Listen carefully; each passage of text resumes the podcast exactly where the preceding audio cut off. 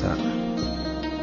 ขอถวายความนอบน้อมแด่พระรัตนตรัย ขอความผาสุขความเจริญในธรรม จงมีแก่ญาติสัมมาปฏิบัติธรรมทั้งหลายและต่อไปนี้จะได้ปารบธรรมะ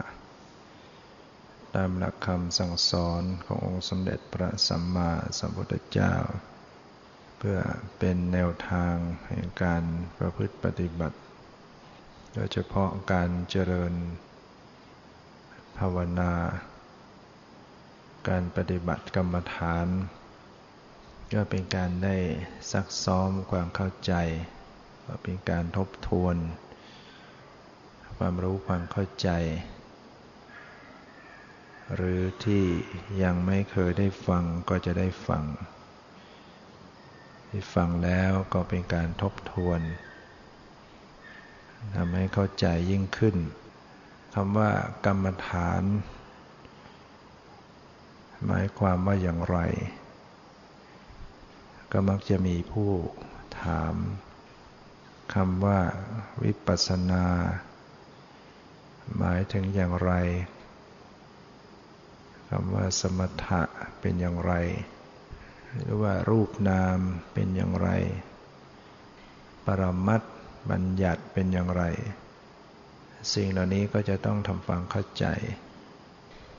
กรรมฐาน แปลว่า ที่ตั้งของการกระทำกรรมะบวกฐานะ กรรมะแปลว่าการกระทำฐานะก็แปลว่าที่ตั้ง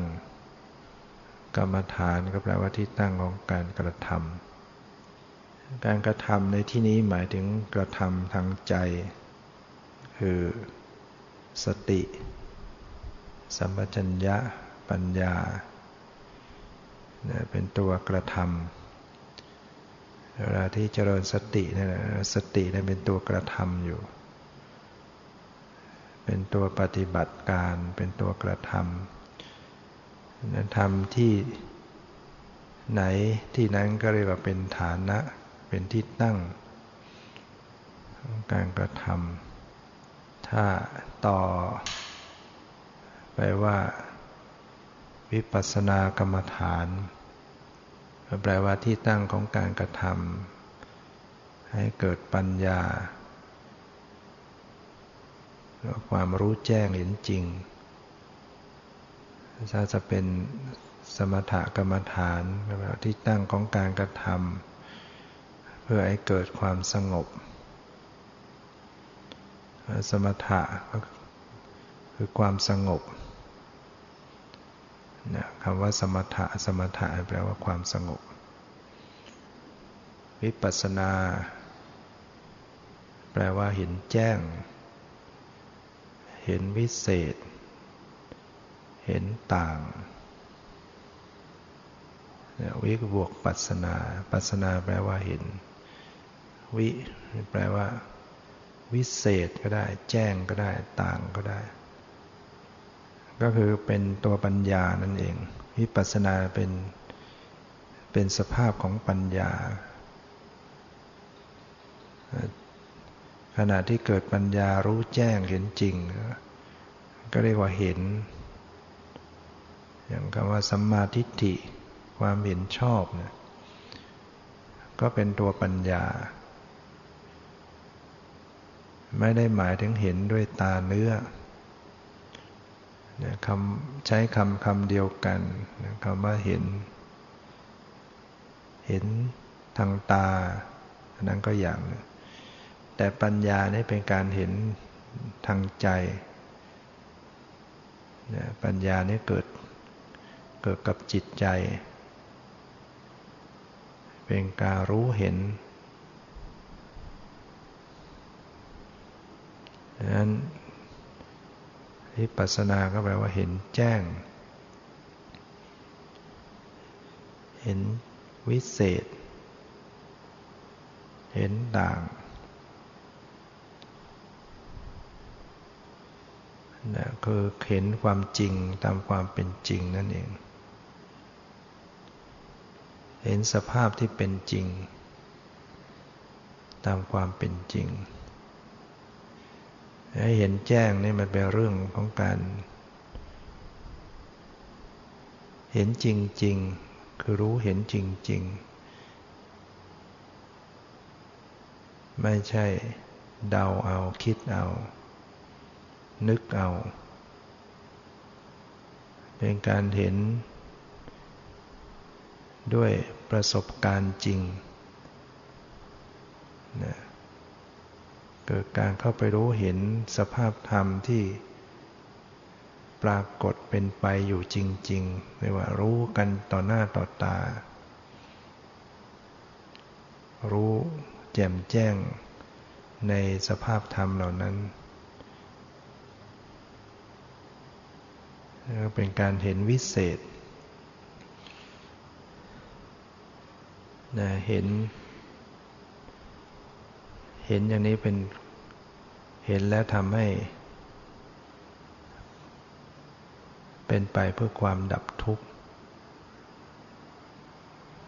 เห็นความจริง ก็จะละกิเลสได้ กิเลสละถูกละออกไป ก็เป็นการเข้าถึงความดับทุกข์ ฉะนั้นการเห็นสัจธรรมความเป็นจริง ที่เป็นการเห็นแบบวิปัสสนา จึงเรียกว่าเป็นการเห็นอย่างวิเศษ เพราะเห็นแล้วดับทุกข์ได้นะเห็นแล้วเป็นไปเพื่อความดับทุกข์ เห็นต่าง ก็คือว่ามันต่างจากความเห็นเดิมๆ ตามวิสัยของปุถุชน วิสัยของปุถุชนจะเห็นผิดเห็นคลาดเคลื่อนจากความเป็นจริง คือเห็นชีวิตนี้สังขารร่างกายจิตใจของตนเองเนี่ยเห็นว่ามันเป็นของเที่ยง เห็นว่ามันเป็นสุข เห็นว่ามันเป็นของสวยงาม เห็นว่ามันเป็น อัตตะหรือเป็นตัวเป็นตน อย่างนี้เป็นความเห็นผิด เป็นความเห็นที่คลาดเคลื่อนจากความเป็นจริง เรียกว่าวิปราชเป็นความเห็นคลาดเคลื่อนจากความเป็นจริง โดยพื้นฐานของปุถุชนนั้นก็จะมีความเห็นอย่างนี้อยู่ เห็นผิดอยู่ เห็นคลาดเคลื่อนจากความเป็นจริงอยู่ เมื่อมาเจริญวิปัสสนา มาเจริญสติปัฏฐาน แล้วก็เกิดวิปัสสนาญาณขึ้นมาการเข้าไปรู้เห็นความเป็นจริง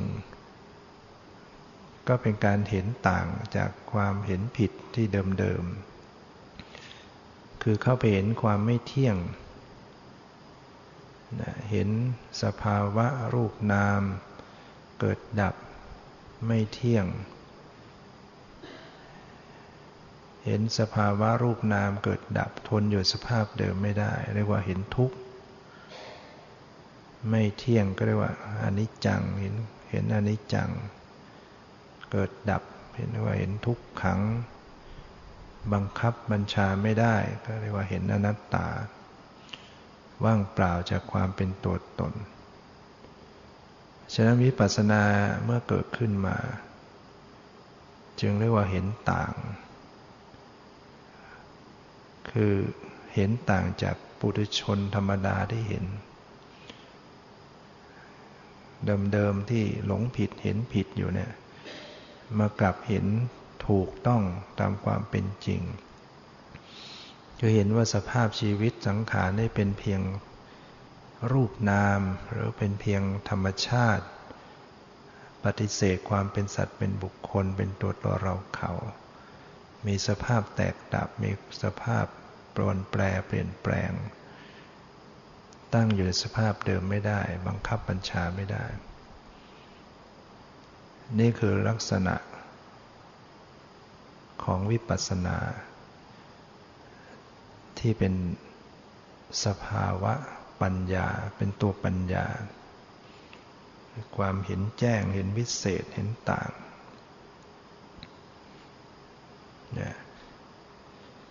ส่วนสมถะเป็นความสงบ ก็คือ จิตใจตั้งมั่นอยู่ในอารมณ์เดียว จิตใจมั่นคง จิตเข้าสู่ความมั่นคงจนกระทั่งแนบแน่น อยู่ในอารมณ์เดียวไม่ไหวติงไปคิดไปนึกอะไรทั้งหมด ไม่รับรู้อารมณ์อื่น เรียกว่า เป็นสมาธิทำให้เกิดความสงบ เรียกว่าเป็นสมถะ สมถะคือความสงบความสงบนี้องค์ธรรมปรมัตก็เป็นตัวเอกกตาเจตสิก ธรรมชาติที่ทำให้ตั้งมั่นอยู่ในอารมณ์เดียว ส่วนวิปัสสนานั้นมัน องค์ธรรมนั้นเป็นตัวปัญญา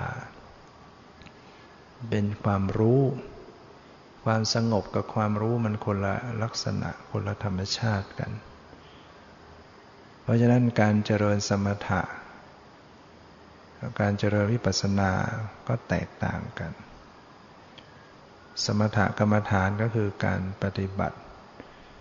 ให้เกิดความสงบ หรือที่ตั้งของการกระทำให้เข้าถึงความสงบ เรียกว่า สมถกรรมฐาน การปฏิบัติที่ให้เข้าถึงปัญญา หรือที่ตั้งของการกระทำให้เกิดปัญญา เป็นปัญญาที่รู้แจ้งเห็นจริง เรียกว่า วิปัสสนากรรมฐาน ถ้าเราใช้คำพูด เฉพาะแค่คำว่ากรรมฐาน รียกว่าปฏิบัติกรรมฐาน ปฏิบัติกรรมฐาน อย่างนี้ก็ยังยังไม่รู้ว่าปฏิบัติสมถะหรือหรือวิปัสสนา ก็เรียกว่าใช้ได้ทั้งหมด ปฏิบัติสมถะก็เรียกว่าปฏิบัติกรรมฐาน ปฏิบัติวิปัสสนา ก็เรียกว่าปฏิบัติกรรมฐานคำว่ากรรมฐานเป็นเป็นคำรวมกันทั้งสมถะและวิปัสสนา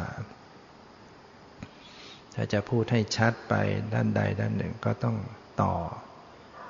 คำว่าสมถะกรรมฐานหรือหรือวิปัสสนากรรมฐาน นี่เราต้องให้เข้าใจความหมาย เป็นเบื้องต้นเพื่อจะอนุเคราะห์แก่การฟังคำสอนต่อๆไปให้เข้าใจและวิธีการปฏิบัติมันก็ไม่เหมือนกัน สมถะ ก็ใช้เพ่งบัญญัตินะตัวกรรมฐานของที่เรียกว่าที่ตั้งของการกระทำเพื่อให้เกิดความสงบ จะเป็นบัญญัติอารมณ์สำหรับสมถะเนี่ยอารมณ์ก็หมายถึง สิ่งที่ถูกรู้ของจิต เมื่อจิตเข้าไปรู้อะไร สิ่งนั้นก็เรียกว่าอารมณ์ อารมณ์ที่มาเป็นที่ตั้งของสติของการกระทำทางใจ ให้เกิดความสงบเนี่ยเราก็เรียกว่ากรรมฐาน หรือให้เกิดปัญญาก็เรียกว่ากรรมฐาน ฉะนั้นคำว่าอารมณ์ คือที่ตั้ง เป็นที่อาศัยของจิต ให้รับรู้เนี่ยกรรมฐานก็เป็นที่ตั้งของจิต เป็นที่อาศัยของจิต แต่ว่ามันคำมันกว้างขวางกว่ากันคำว่าอารมณ์นั้นมันไปกว้างกว่า จิตที่กำลังคิดไปถึงเรื่องนั้นเรื่องนู้น คนนั้นคนนู้นการงานต่างๆ นั่นก็เรียกว่าจิตไปสู่อารมณ์ เรื่องราวคนสัตว์สิ่งของอันนั้นก็เป็นอารมณ์หรือเป็นสิ่งที่ถูกรู้ของจิต แต่อารมณ์เหล่านั้นมันไม่ได้เป็นกรรมฐานเอามาอาศัยอะไรไม่ได้ ถ้าเราเอาจิตไปสู่เรื่องนู้นเรื่องนี้เรื่องอะไรต่าง ๆ ไม่เกิดความสงบนะดังนั้นอารมณ์ที่จะมาเป็นที่ตั้งให้เกิดความสงบก็ต้อง ก็ต้องเลือกดู อารมณ์ที่เป็นที่ตั้งของจิต ของการกระทำทางใจใเกิดความสงบนั้น ก็มีหลายประการด้วยกันพุทธเจ้าแสดงไว้ก็มีทั้งหมด 40 ประการนะส่วนอารมณ์ที่จะให้มาเป็นกรรมฐานให้เกิดปัญญานั้น ก็ได้แก่วิปัสนาภูมิหกนะดังนั้นการเจริญวิปัสสนาเนี่ย สติต้องระลึกรู้ที่วิปัสสนาภูมิทั้งหกถ้าเจริญสมถะ ก็ใช้จิตเข้าไปเพ่ง บัญญัติอารมณ์ 40 ประการนี่ยนะนนี้การปฏิบัตินั้น บางคราวบางท่าน ก็เจริญสมถะก่อนเพ่งบัญญัติอารมณ์จนกระทั่งได้รับผล คือเกิดความสงบความสงบก็มีระดับ สงบยิ่งขึ้นไป ก็ถึงขั้นอัปปนาสมาธิ นี่เรียกว่าได้ฌานสงบ ก็คือจิตแนบแน่นอยู่ในอารมณ์เดียว ไม่ไหวติงไปคิดเรื่องอื่น บางท่านก็เจริญสมถะอย่างนั้นให้ได้ก่อน แล้วจึงต่อวิปัสสนาทีหลัง เวลาจะต่อวิปัสสนาก็ก็ต้องเปลี่ยนอารมณ์ ตอนที่กำลังทำฌานได้ฌานนั้นจิต ไปเพ่งบัญญัติ เมื่อสมาธิคลายตัวลงก็ต้องเปลี่ยนจากการเพ่งบัญญัติมากำหนดรู้ปรมัตมากำหนดรู้รู้รูปนามที่กำลังปรากฏ จึงจะเป็นวิปัสสนาขึ้น โดยเนื้อแท้โดยพูดถึงสภาวะ คนที่ทำสมาธิ จิตจะนิ่งสงบข่มนิวรณ์ทั้งห้าได้หมดนะเพราะนั้น จิตใจก็มีความสงบระงับ มีปีติมีความสุข มีความตั้งมั่น อยู่ในอารมณ์เดียว เวลาที่สมาธิคลายตัวลงจิตเริ่มรับรู้นึก พิจารณาอะไรได้ก็น้อมมากำหนดพิจารณาจิต และธรรมที่ประกอบกับจิต ที่เรียกว่าองค์ฌานฌานที่หนึ่งซึ่งมีองค์ฌานห้าวิตกวิจารปิติสุขิกตานะก็พิจารณาดูสังเกตดู สภาพของวิตกวิจารปิติ มีปิติอยู่ความอิ่มเอิบใจมีสุขอยู่ มีสมาธิตั้งมั่นก็พิจารณาดู ถ้าพิจารณาได้ตรง ก็จะเห็นสภาวะธรรมเหล่านี้เปลี่ยนแปลงเกิดดับ โดยเฉพาะตัวจิต จิตที่ เป็นไปด้วยสมาธินั้น จิตที่สงบอยู่นั้นเนี่ยก็มีความเกิดดับ ในแง่ของการรู้อารมณ์ รับรู้อารมณ์ มีความเกิดดับ การเห็นความเกิดดับก็จะนำมาซึ่งการเห็นความไม่เที่ยง เห็นความเป็นทุกข์ เห็นความเป็นอนัตตา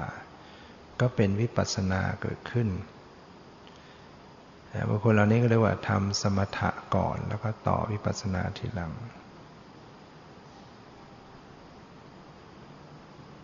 บางคนบางท่านก็ทำวิปัสสนาไปเลย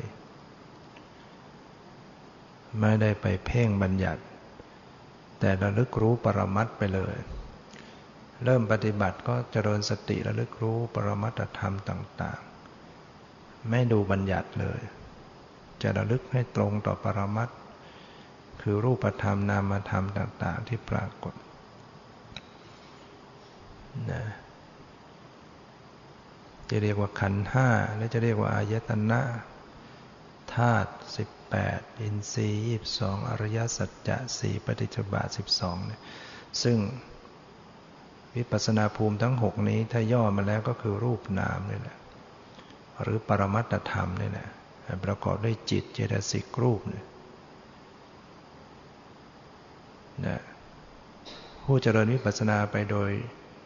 ตรงคือว่าเริ่มก็เจริญวิปัสสนาเลย นั้นสติต้องรึกตรงต่อบรมัตหรือรูปนามที่กำลังปรากฏ โดยไม่เจาะจงที่ใดที่หนึ่ง รูปใดรูปหนึ่ง นามใดนามหนึ่งเป็นการระลึกรู้รูปต่างๆ นามต่างๆ ที่กำลังปรากฏ บุคคลเหล่านี้จะต้องมีความเข้าใจ มีมีปริยัติ มีสุตตมยปัญญา มีจินตามยปัญญา มีความรู้ความเข้าใจ รูปนาม จากการฟัง และจากการลงมือปฏิบัติก็ไปทำความรู้จัก เมื่อรู้จักก็หัดระลึกรู้บ่อยๆ ก็จะเกิดความรู้แจ้งที่เป็นวิปัสสนาขึ้นมา ฉะนั้นปัญญาในระดับการฟังก็ต้องเกิดขึ้นก่อน ว่าลักษณะของรูป เป็นอย่างไรนามเป็นอย่างไร รูปอะไรบ้าง นามอะไรบ้าง ถ้าไม่ฟังไม่รู้ไม่เข้าใจก็ไปหาไม่เจอ ไม่สามารถจะปฏิบัติให้ตรง ถ้าเราไม่ได้ฟังคำสอนที่พระเจ้าแสดงไว้เนี่ย มันจะกำหนดไม่ถูก จะดูกำหนดดูรูปดูนามเนี่ยหาไม่เจอหรอก มันจะไปบัญญัติหมดนะต้องอาศัยคำสอนที่พระเจ้าแสดงไว้ ไม่งั้นแล้วมันก็จะไปคว้าเอาบัญญัติมาเข้าใจว่าเป็นความจริง เช่นรูปร่างสันฐานอย่างเงี้ย ขนขาหน้าตาสวดทรงสันฐานเนี่ยโดยปกติปุถุชนก็จะเข้าใจว่านี่เป็นความจริง นั่งนึกเห็นเป็นร่างกายตัวเองเนี่ยก็ต้องคิดว่าเป็นความจริง หรือความหมายว่านั่งอยู่เนี่ยว่าตัวเองนั่งอยู่ ก็ต้องเข้าใจว่านี่เป็นความจริงอย่างนี้ แต่ที่แท้ที่จริงแล้วหาใช่ความจริงไม่ อย่างนี้ถ้าเราไม่ฟังคำสอนพระเจ้าไว้แล้วจะ มันก็ไม่รู้ มันก็ไปหลงเอา เอาสมุติมาเป็นปรามัดหมด มันก็จะเกิดความรู้แจ้งเห็นจริงไม่ได้ ถ้าเอาจิตไปอยู่กับสมุติเนี่ย ไปอยู่กับของปลอมเนี่ย มันก็ได้แค่ความสงบ เพ่งบัญญัติเนี่ยมันก็เป็นกรรมฐานเนี่ยแต่มันจะได้เพียงความสงบ มันจะเกิดความรู้แจ้งไม่ได้ จะเกิดวิปัสสนาญาณไม่ได้ เพราะวิปัสสนาญาณจะเกิดขึ้นมานั้นต้องสติต้องรึกรู้ตรงต่อรูปนามที่กำลังปรากฏ เพราะตัวรูปนามมันเป็นสัจธรรมเป็นความจริงเป็นธรรมชาติ เมื่อไม่กำหนดที่ธรรมชาติที่ความจริง มันจะรู้ตามความเป็นจริงไม่ได้ ไปดูของปลอมมันก็รู้ไปตามของปลอม เพราะฉะนั้นเราต้องอาศัยการฟังให้เข้าใจ รูปเป็นอย่างไรนามเป็นอย่างไร รูปนามไม่ใช่บัญญัติ บัญญัตินั้นเป็นสมมุติ รูปนามนี่เป็นปรมัตคือเป็นธรรมชาติ เป็นความจริงแท้ๆ ส่วนบัญญัติมันเป็นจริงบ้าง แต่มันจริงโดยโดยสมมุติเป็นจริงเทียม คือจริงโดยการแต่งตั้งจริงโดยการตกลงจริงโดยการอุปโลกขึ้นมา แต่ปรมัตเนี่ยเป็นเรื่องสภาพแท้ ๆ อยู่ เหมือนกันหมดไม่ว่าใครที่ไหนอย่างไร วิปัสสนาต้องต้องสติต้องรึกรู้ไปให้มันตรงตรงกับปรมัตแล้วก็ไม่เลือกอารมณ์นะบางขณะก็ระลึกรู้ปรมัตที่กายทางกาย บางขณะก็ระลึกรู้ปรมัตที่ทางใจ ทางมโนทวาร บางขณะก็รึกรู้ปรมัตทางตา บางขณะก็รึกรู้ปรมัตทางหูทางจมูก ทางลิ้น ซึ่งก็มีอยู่หกทางหกที่ ปรมัตธรรมมันจะเกิดขึ้นหยุดแค่หกที่นี้เท่านั้น ไม่ได้เกิดที่อื่นที่ไหน หรือมันจะเกิดกับใครที่ไหนก็ไม่ใช่เรื่องที่เราจะไปดูไปรู้ รูปนามที่จะรู้ที่จะพิสูจน์ให้แจ่มแจ้งจะต้องเป็นรูปนามที่ตัวเองนะต้องเป็นปรมัตที่ตนเอง แล้วก็ต้องเป็นรูปนามปรมัตที่กำลังปรากฏด้วย ดับไปแล้วก็พิสูจน์แจ่มแจ้งไม่ได้ ยังไม่เกิดก็พิสูจน์แจ่มแจ้งไม่ได้ เพราะฉะนั้นจึงต้องกำหนดให้ได้ปัจจุบัน ปัจจุบันชั่วขณะนิดเดียว นิดเดียวแวบเดียวนะรูปนามเกิดอยู่หกที่เนี่ยที่ตาที่หูที่จมูกที่ลิ้นที่กายที่ใจ สติที่จะทำหน้าที่ ระลึกรู้นั้นก็ต้องระลึกรู้อยู่ที่หกที่เนี่ยจะไปรู้ที่อื่นไม่ได้นะถ้าเจริญวิปัสสนาไปโดยตรงเนี่ยก็จะไม่บังคับ ว่าต้องดูเฉพาะทางกายหรือจะดูเฉพาะทางใจ ไม่มีการบังคับ แล้วแต่ว่าสภาวะรูปนามจะเกิดขึ้น ยื่นมาให้รู้ในด้านทางไหนก็รู้ทางนั้น รู้แล้วก็แล้วไป แล้วก็รู้รูปนามอันใหม่ รูปนามอันใหม่เรื่อยไปนี่ต้องเข้าใจว่า รูปนาม หรือปรมัตธรรม ที่ปรากฏทางตาหูจมูกลิ้นกายใจมันมันมีลักษณะอย่างไร อย่างไรถึงจะเรียกว่าปรมัตอย่างไรถึงจะเรียกว่า อย่างไรถึงจะไม่ใช่ปรมัตที่เป็นบัญญัติ ดูทางตาก่อน ทางตาที่เป็นปรมัตก็คือสีต่างๆกับการเห็น สีต่างๆกับการเห็นเป็นปรมัตนะมันมันเชื่อมกันมันกระทบกัน สีกับ สีกับประสาทตากระทบกัน การเห็นก็เกิดขึ้นมารับรู้ เห็นเนี่ยก็คือไปรับสี นี่คือปรากฏธรรมชาติที่เป็นจริง สิ่งเหล่านี้คือรูปนาม สีต่างๆ ที่เรียกว่ารูปารมณ์สีสะท้อนมาจากวัตถุ อันนี้เป็นรูป ประสาทตาก็เป็นรูป การเห็นนั่นเป็นนาม เห็นที่ว่าเห็นเนี่ยไม่ใช่ ไม่ใช่เห็นเป็นคนเป็นสัตว์อะไร ก็คือเห็นแค่สีต่าง ๆ นี่เรียก นั่นแหละนี่เรียกว่าแค่รู้แค่ปรมัตเห็นแค่ปรมัตฉะนั้นถ้าปรากฏการทางตาเกิดขึ้น ถ้าสติเกิดระลึกรู้ สติก็จะไปจับเพียงแค่เห็น ไประลึกรู้การเห็นหรือระลึกรู้สภาพธรรมที่มันปรากฏทางตาคือสีแล้วก็ ก็เห็นว่ามันก็หมดไป ถ้ารู้เห็นว่ามันหมดไปก็เรียก ก็เป็นปัญญาละเอียดขึ้นไปอีกชั้นหนึ่ง ชั้นแรกก็คือรู้วิเศษณลักษณะลักษณะประจำของรูปของนาม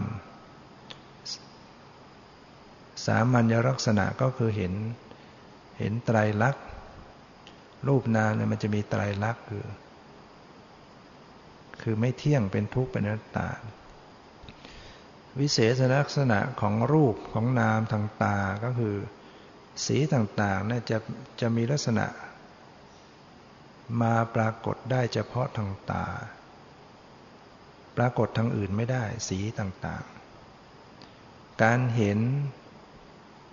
ก็มีลักษณะประจำตัวของมันก็คือแค่เห็นสี การเห็นเนี่ยเกิดขึ้นได้เฉพาะทางตา แล้วก็เห็นได้อย่างเดียวคือเห็นสีต่างๆ ไปเห็นเสียงเห็นกลิ่นเห็นรสก็ไม่ได้ เห็นอย่างอื่นไม่ได้ทั้งหมด ไม่ว่าใครที่ไหนอย่างไรเกิดขึ้นเมื่อไหร่ การเห็น เห็นได้เพียงอย่างเดียวคือสีเท่านั้น ไม่สามารถจะไปเห็นคนสัตว์สิ่งของวัตถุ ไม่สามารถจะไปเห็นรูปร่างสันฐานไม่ได้ไม่สามารถจะไปเห็นผู้หญิงผู้ชายในปรมัตธรรมนั้นมันจะเห็นแค่นั้นแหะเห็นแค่สีต่างๆ แต่ทำไมปุถุชนเราบอกว่าอ้าวเราเห็นได้เนี่ยเห็นผู้หญิงผู้ชายเห็นโต๊ะเก้าอี้คนสัตว์สิ่งของถ้าโดยสภาวะปรมัตแล้วไม่ได้ไม่ใช่การเห็น นั่นเป็นการรู้ทางใจ เกิดจิตทางมโนทวารจิตที่เกิดที่หัวหาไทยวัตถุ ไปทำหน้าที่นึกคิดขึ้นมาต่างหากไปจำไปนึกคิด จึงบอกว่าเป็นคนเป็นสัตว์เป็นสิ่งของ ไม่ใช่การเห็น การเห็นมันเห็นแค่ แค่สีมันไม่รู้อะไรเป็นอะไรหรอกเห็น นั่นแหละคือปรมัตธรรม แค่สีต่างๆ ไม่เป็นคนเป็นสัตว์นั่นนะคือปรมัต เป็นรูป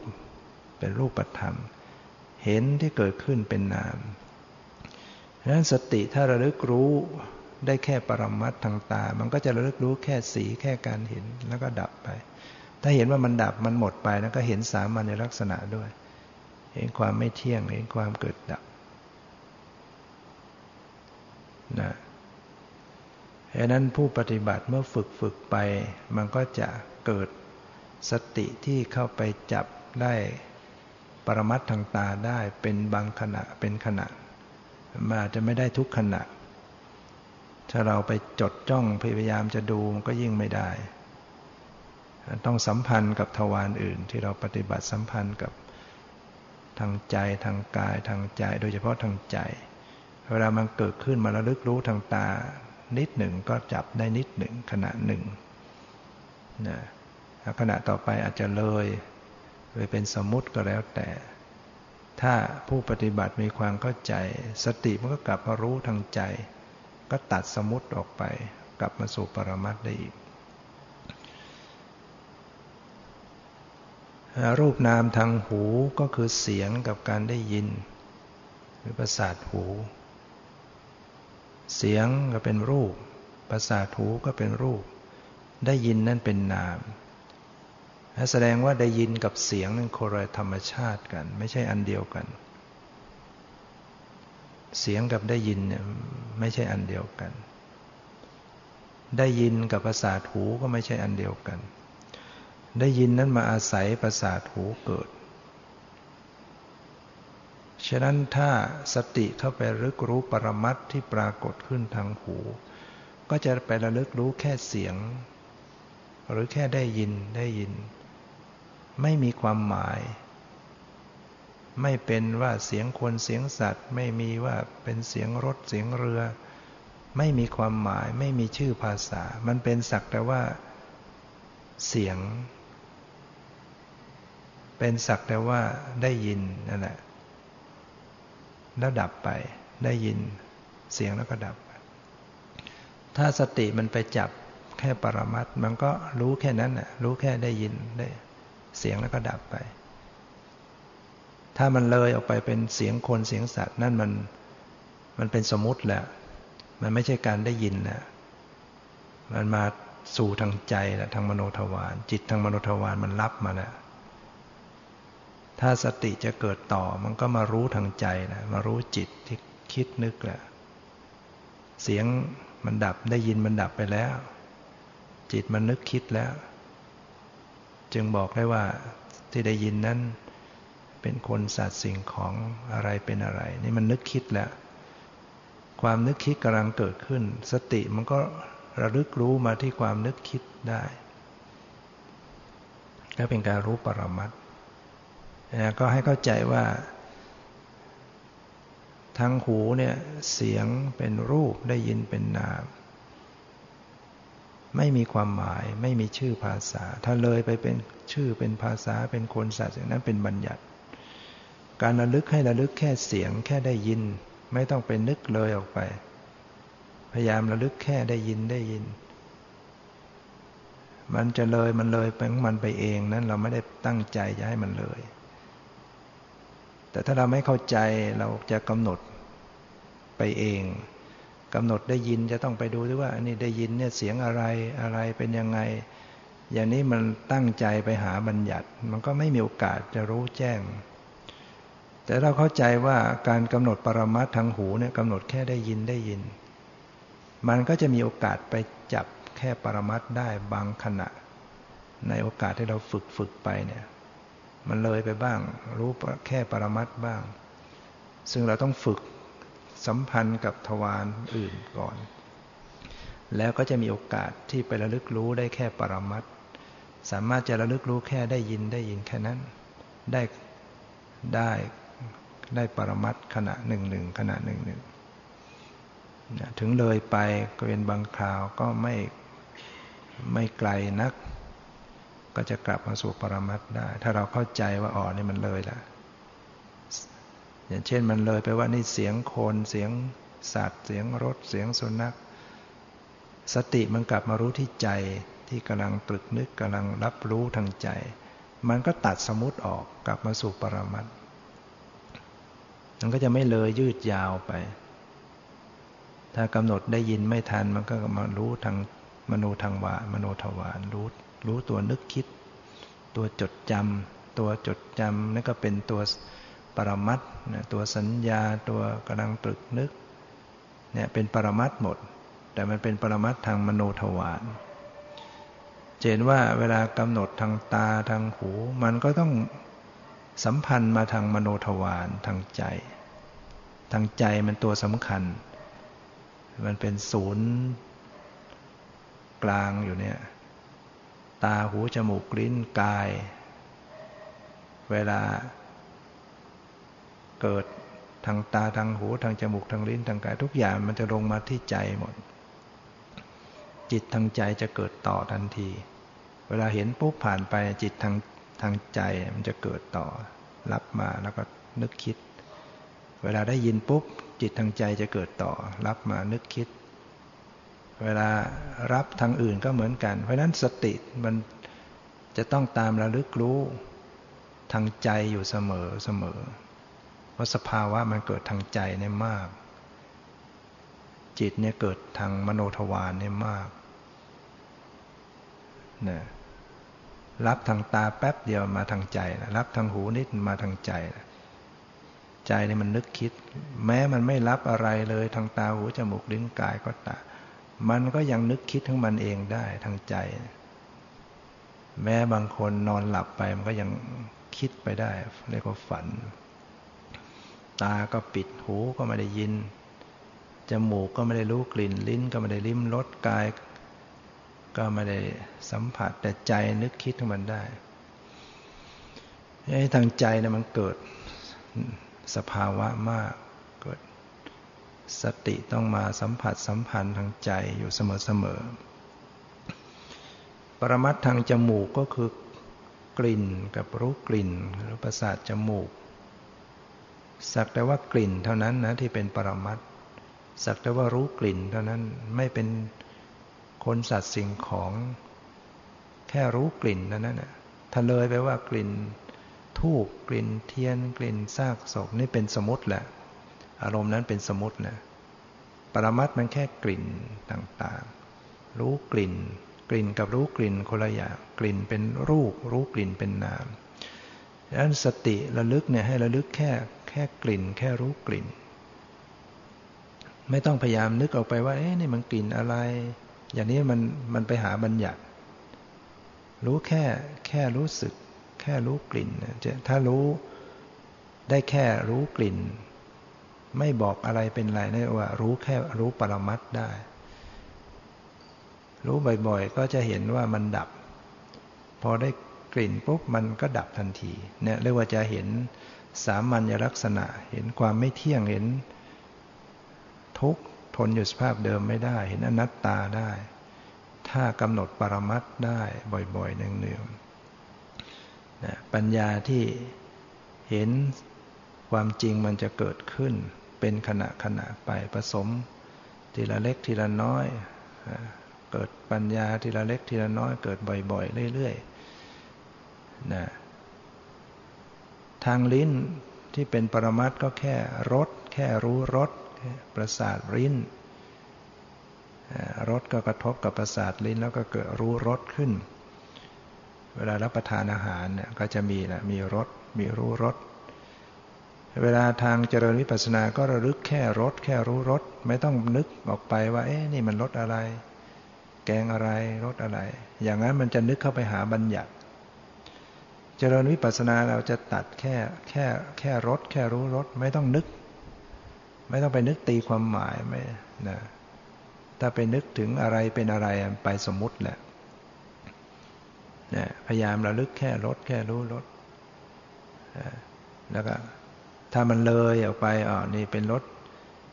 แกงนั้นแกงนี้แสดงว่าไอ้สภาพรู้รถเนี่ยมันดับไปแล้ว สภาพนึกคิดมาเกิดขึ้นแล้ว ความนึกคิดที่ ทางมโนทวารกำลังนึกคิดแหละกำลังจำได้กำลังตีความหมาย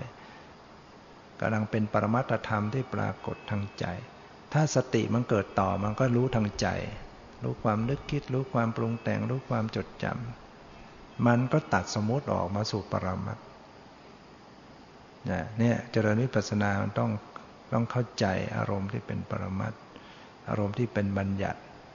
เพื่อจะละบัญญัติเข้ามาสู่ปรมัต แล้วก็ทางที่ห้าก็คือทางกาย ทางกายมันก็มีอยู่เรื่อยแหละ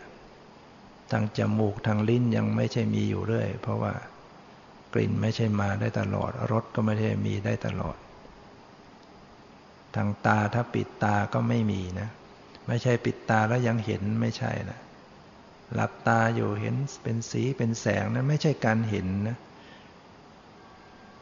มันเหมือนเห็นนะแต่จริงไม่ใช่เห็นหรอก มันเป็นการรู้ด้วยทางใจ เป็นบัญญัติอารมณ์ เป็นสีเป็นแสง เป็นแสงสว่างนะมันเห็นด้วยทางใจไม่ใช่เห็นด้วยทางตาเขาเรียกเป็นมโนภาพเป็นภาพทางใจ มันก็เหมือนเห็นนะแต่ที่จริงไม่ใช่เห็นทางตา มันเป็นการนึกเห็นนะนึกเห็นทางใจ สติต้องรู้ที่ใจ รู้ที่ตัวตัวจิต ทางมโนทวาร มันก็จะตัดภาพออก ส่วนทางกายเนี่ยมันก็จะมีอยู่เรื่อยๆ แล้วก็ทางกายเนี่ยมันก็เป็นของหยาบเป็นของปรากฏชัดกว่าทางอื่นเนี่ยเย็นร้อนอ่อนแข็งหย่อนตึงเนี่ยมันมันรึกรู้ได้ง่าย มันหยาบมันชัด กำหนดทางตามันก็ยากกว่า ทางหูนี่ก็ยังจะง่ายกว่าทางตานะโดยทั่วๆไปนะทางกายเนี่ยมันง่ายกว่าทางอื่นดังนั้นในการปฏิบัติเนี่ยก็เริ่มต้นก็หัดดูทางกายเป็นพื้นฐานเนี่ยเย็นร้อนอ่อนแข็งหย่อนตึงมากระทบกว่าศาสตร์กาย มันก็เกิดความรู้สึกขึ้น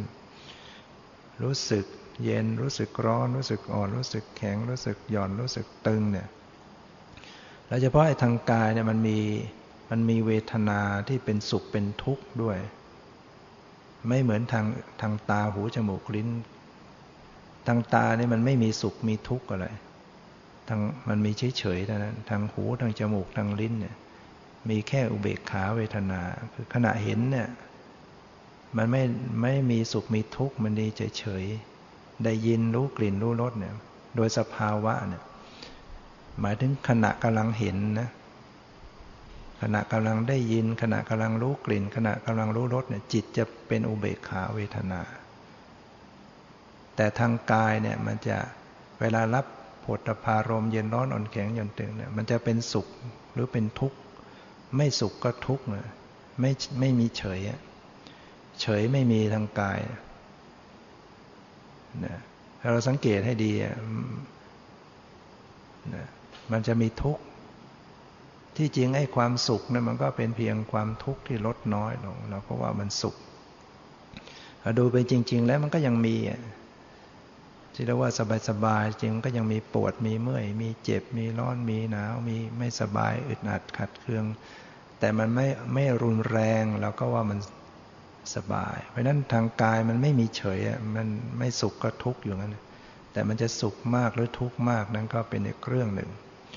ดังนั้นการสังเกตทางกายเนี่ยนอกจากจะสังเกตโดพารมซึ่งเป็นรูปต่างๆ แล้วก็สังเกตเวทนาได้อีกอีกธรรมชาติหนึ่งด้วย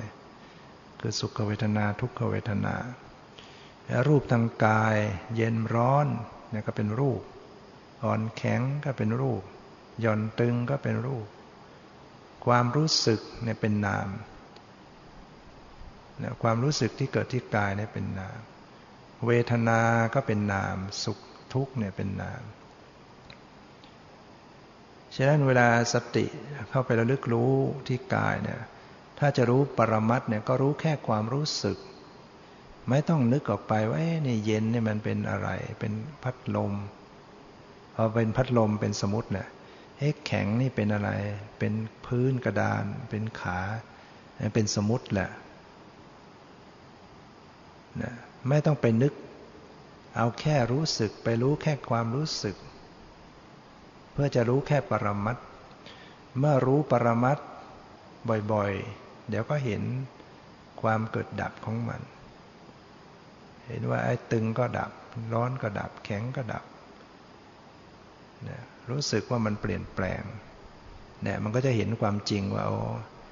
ไอ้สภาวะธรรมเหล่านี้มีความเปลี่ยนแปลง มีความเกิดดับ มีสภาพไม่ไม่ใช่ตัวตนสักแต่ว่าเป็นธรรมชาติถ้ามันเลยออกไปเป็นสมมุติกำหนดรู้ทางกายอะมันเห็นเป็น เป็นรูปร่างแขนขาหน้าตาขึ้นมาเลยมันนึกไวจิตมันจำไวจิตมันปรุงได้ไว มันเคยชินต่อสมมติพอดูไปที่กายปุ๊บมันรวบรวมเอามาเป็นรูปร่างสันฐาน แล้วก็อาจจะเลยกว่านั้นไปว่าเอาอันนี้คือนั่งเอานี่คือแขนนี่คือขาขณะนั้นอารมณ์เป็นสมมุติ แต่ปรมัตกำลังเกิดขึ้นทางใจ คือจิตทางมโนทวารกำลังกำลังนึกกำลังตรึกกำลังนึกกำลังจำกำลังรู้สึก สติมารู้ที่ใจเนี่ยมันจะตัด มันหยัดออก เพราะใจมันเป็นปรมัตจิตใจเป็นปรมัตพอสติรู้จิตใจ รูปร่างมันก็ก็หายไป แขนขาหน้าตาหายไปนการตัดบัญญัติออก แล้วก็เวลาเข้าไปรู้ปรมัตที่กายก็อย่าไปเพ่งเกินมันจะขยายเป็นรูปร่าง รู้แค่รู้สึก รับรู้แค่รู้สึก รู้สึกเท่านั้นนะ แล้วก็รู้ทางจิตใจทางมโนทวารเนี่ยเป็นทางที่หกเนี่ยก็จะต้องระลึกรู้อยู่เสมอ ในทางมโนทวารนะคือทางใจเนี่ยมันก็จะมีจิตมีเจตสิกเกิดร่วมกันอยู่นะเป็นธรรมชาติที่ผสมกันอยู่ จิต โดยลักษณะของมันก็รับรู้อารมณ์ รับรู้อารมณ์ รับรู้อารมณ์ เกิดดับอย่างรวดเร็ว เดี๋ยวแวบไปรับอารมณ์นั้น เดี๋ยวแวบมารับอารมณ์อย่างขึ้นไปรับสีต่างๆ ก็เรียกว่าเห็นนั่นก็คือจิต ดับจากทางใจทางมโนทวารมาเกิดใหม่ทางหู รับเสียงนั่นก็คือจิต แล้วมันก็ลงไปสู่ทางใจ เกิดที่ทางมโนทวารอีก หรือเกิดขึ้นมารับกลิ่น แล้วก็ดับแล้วก็มาเกิดทางมโนทวารเกิดขึ้นมารับรสแล้วก็ดับ แล้วก็มาเกิดทางมโนทวารเกิดมารับรู้ทางกายรู้สึก แล้วมันก็ดับมันก็มาเกิดทางมโนทวารให้ทางมโนทวารเนี่ยมันเกิดมากเกิดอยู่ตลอดเวลา แต่มันจะไปสลับบางทีมันเกิด ทางมโนทวารออกไปสู่ทางกาย แล้วก็ดับทางกายก็มโนมโนทวารแล้วก็ไปทางกายนะดังนั้นสติต้องหัดรู้ทางมโนทวารที่มันมีจิตมีเจตสิกเป็นนามธรรม จิตเป็นนามเจตสิกก็เป็นนามดังนั้นจิตมันจะรับรู้ รับรู้ รับรู้อารมณ์อยู่ตลอดไอ้เจตสิกก็เข้าไปผสม เจตสิกนี่มันมีมีโดยขันก็แบ่งเป็นสาม เรียกว่าเจตสิกขันสามมีสัญญาความจำได้หมายรู้ ก็เป็นเจตสิกจำรูปจำเสียงกลิ่นรสเนี่ยเป็นตัวเจตสิกแล้วก็มีเวทนาก็เป็นตัวเจตสิกเวทนาขัน ที่มันเป็นการรู้สึกสวยอารมณ์เนี่ยเป็นสุขเป็นทุกข์ดีใจเสียใจหรือแม้เฉยเฉยอันนั้นก็เป็นเจตสิกประกอบกับจิต ถ้ามันประกอบกับจิตที่เกิดที่กายมันก็จะเป็นสุขหรือทุกข์หรือสบายไม่สบาย ถ้ามันประกอบกับจิตทางมโนทวารมันก็จะมีสามได้สามคือบางคราวดีใจ บางคราวเสียใจ บางคราวเฉยๆจะสุขก็ไม่สุขจะทุกข์ก็ไม่ทุกข์ทางใจเช่นเรานั่งปฏิบัติไปปฏิบัติไป จิตมันก็เฉยจะว่าจะว่าดีใจก็ไม่ดีใจ จะว่าเฉยเสียใจก็ไม่เสียใจมันเฉยเฉย นั่นก็เป็นอุเบกขาเวทนา หรือว่าอาทุกขมสุขเวทนา ไม่สุขไม่ทุกข์เป็นอุเบกขา อีกขันหนึ่งก็เรียกว่าสังขารขัน เจตสิกที่เป็นสังขารขันนี้มีมากชนิดด้วยกัน โดยสภาวะมีถึงห้าสิบชนิด ฉะนั้นก็หัดสังเกตดู ไอ้ตัวสังขารมันจะปรุงแต่งสังขารขันเนี่ยมันจะทำหน้าที่ไปปรุงแต่งจิต ให้รักให้ชังให้ชอบ ให้โกรธ ให้เกลียดให้หลงให้ สงบให้ไม่สงบให้ฟุ้งให้หดหูท้อถอยให้ศรัทธาปิแล้วแต่ปรุงเจตสิกดีก็ปรุงให้ดี เจตสิกไหวไม่ดีก็ไปปรุงจิตใจก็ไม่ดี การปฏิบัติก็ไม่ต้องไปนึกถึงชื่อมันว่าเจตสิกชนิดไหนอะไรอย่างไรเข้าไปรู้อาการรู้ปฏิกิริยารู้ความรู้สึกของเจตสิกที่มันกำลังปรากฏ มันเหมือนกับเครื่องแกงที่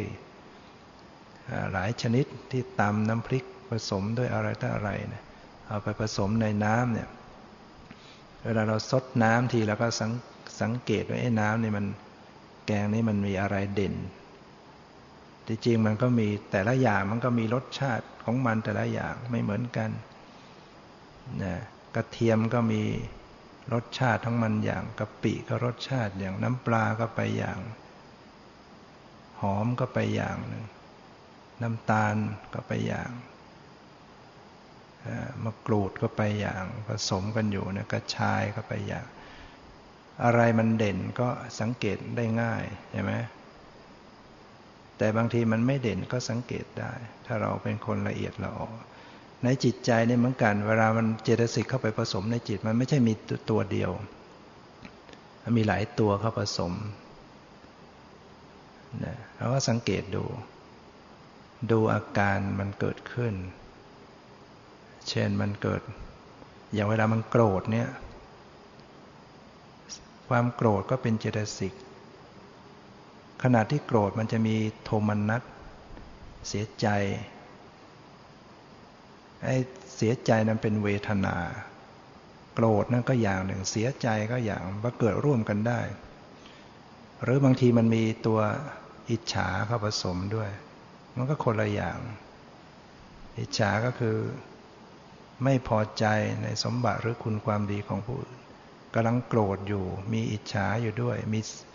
มีเสียใจอยู่ด้วย บางทีมันก็มีลำคาญ มีโกรธอยู่ด้วย มีเสียใจด้วย มีลำคาญอยู่ด้วย ในนั้นน่ะในจิต บางทีมันก็มีฟุ้งอยู่ด้วย มีโกรธด้วย มีเสียใจด้วย มีฟุ้งด้วย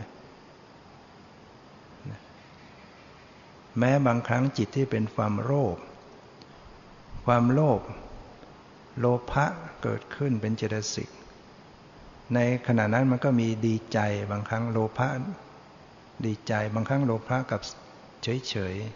ๆและในขณะที่มีโลภะบางทีมันก็มีถือตัวอยู่ด้วยในนั้น บางทีมันก็มีเห็นผิดอยู่ด้วยบางที มันก็มีฟุ้งความโลภเนี่ย ฟุ้งก็มี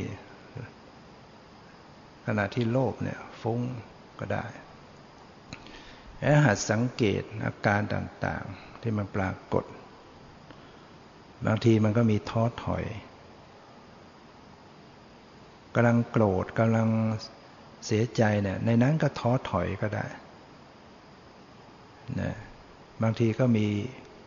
ความสงสัยอยู่เนี่ยเป็นเป็นพวกกิเลสต่างๆ เป็นอกุศลธรรมเนี่ยถึงมันจะเป็นอกุศลมันก็เป็นความจริงเป็นธรรมชาติ ต้องหัดระลึกรู้หัดพิจารณาในจิตใจ แล้วก็ไม่ได้ไปทำอะไรมัน เวลาสติสมัชัญญะเข้าไประลึกรู้เนี่ยก็รู้มันไปเฉยๆอย่างนั้นดูอาการมันเป็นไป มันจะเกิดมันจะจาง มันจะงายมันจะแรงขึ้นอีก ไม่ได้ว่าอะไรพยายามฝึกไม่ได้ว่าอะไรมันพยายามจะ